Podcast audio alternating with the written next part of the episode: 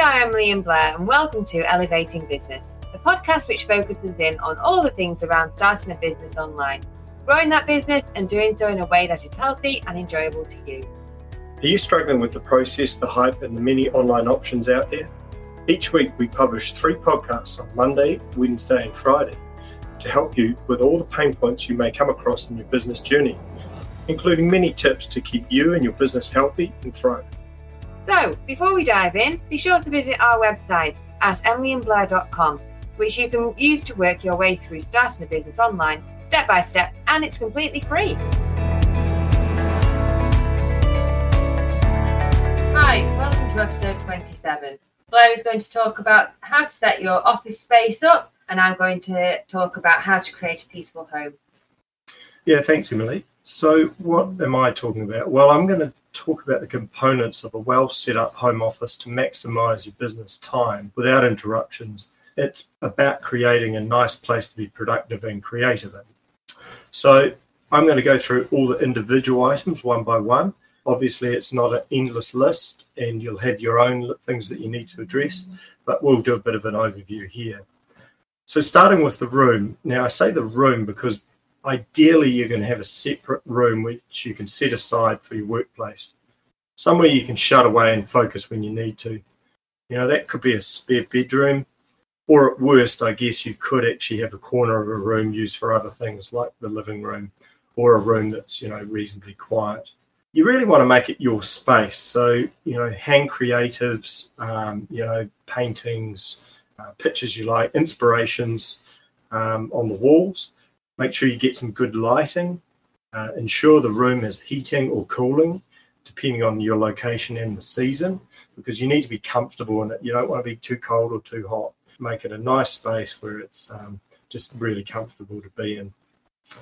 Equipment. So get a good work desk. So consider maybe even a standing desk, because you'll find yourself sitting a lot. So you can get those standing desks which you have adjustable height, so it sits at normal height, and then you can adjust it to raise up to be more of a standing height, and that's good because that gives you a bit more standing time during the day. On the flip side of that, you also need to get a good chair, so get one that's adjustable, and spend some money on it because you're going to be using it quite a lot. So it's a bit like buying a new bed. You should spend a bit of money on it and get a good quality one, and take note of the maximum sitting time.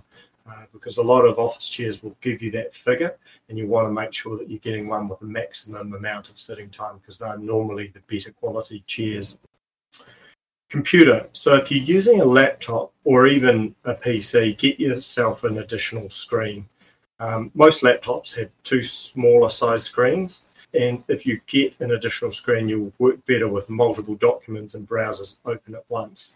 I've got 2 big screens and I wouldn't work without them. I find them really useful to just spread things out, and especially when you're doing social media or, you know, you have emails open on one and, you know, a browser open on another. Really handy.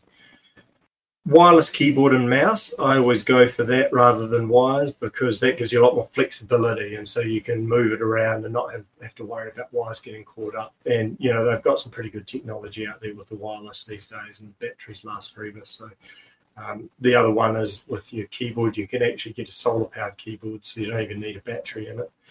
That's what I've got, and it works really well.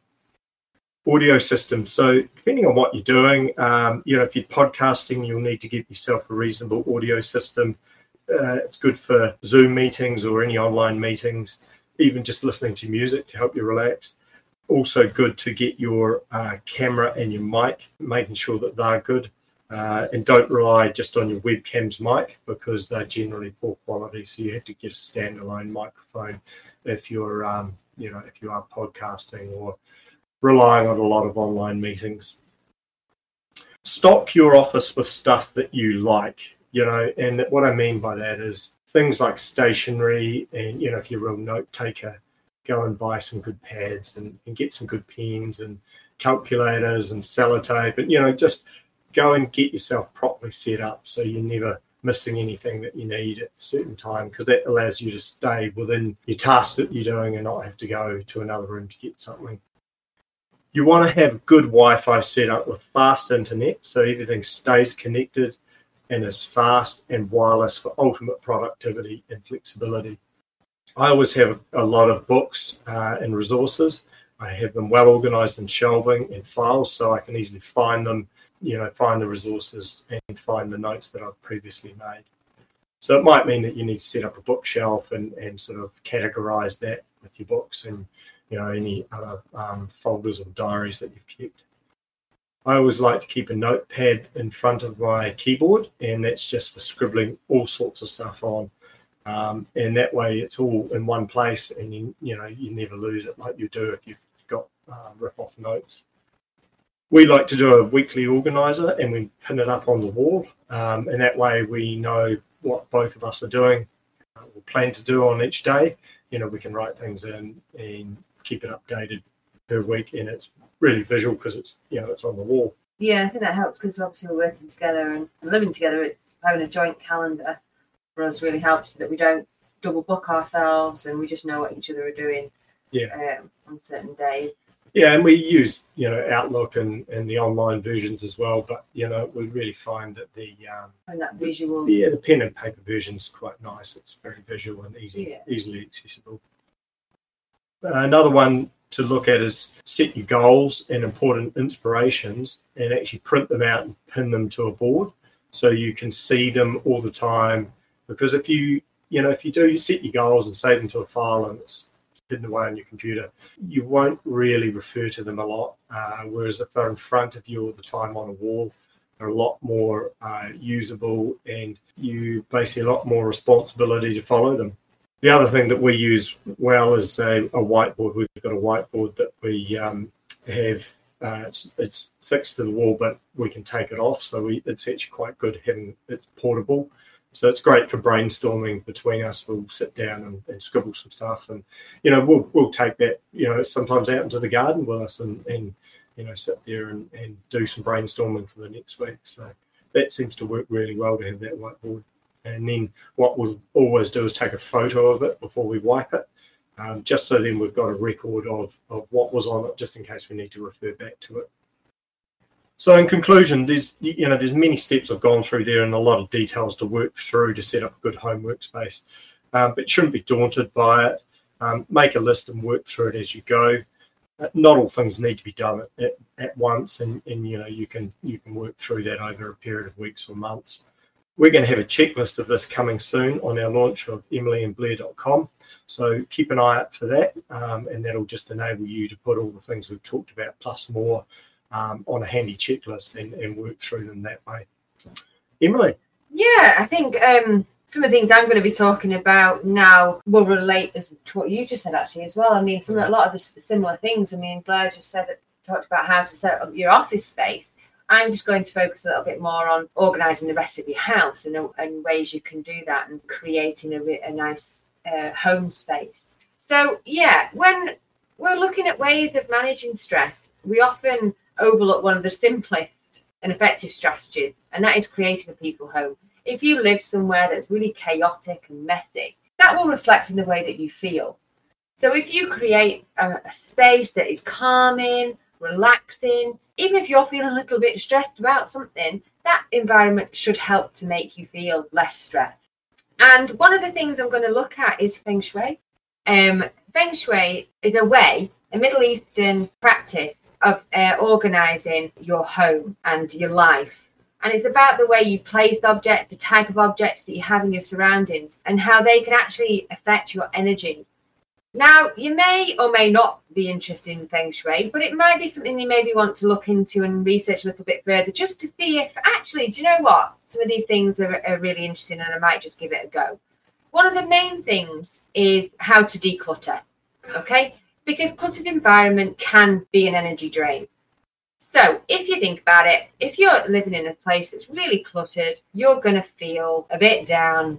I mean, we all have untidy rooms. I mean, my dressing room's often untidy. But if I spend, a couple of hours tidying that up, I feel so much better afterwards. And it's maintaining that, and it will create a peaceful home. Maybe even redecorating can really help. Think about the colours that you use and the themes that you've got around your house. keeping things really calm, relaxed, and perhaps neutral colors. Sometimes things that are really brightly colored can be a bit overwhelming. So maybe keeping things quite cool and neutral will help to keep you feeling relaxed and energized. So as I said, Feng Shui, have a look into it, do a bit of research, and just see if it's something that you want to maybe follow in terms of a strategy for keeping your home decluttered and creating that nice, relaxing environment.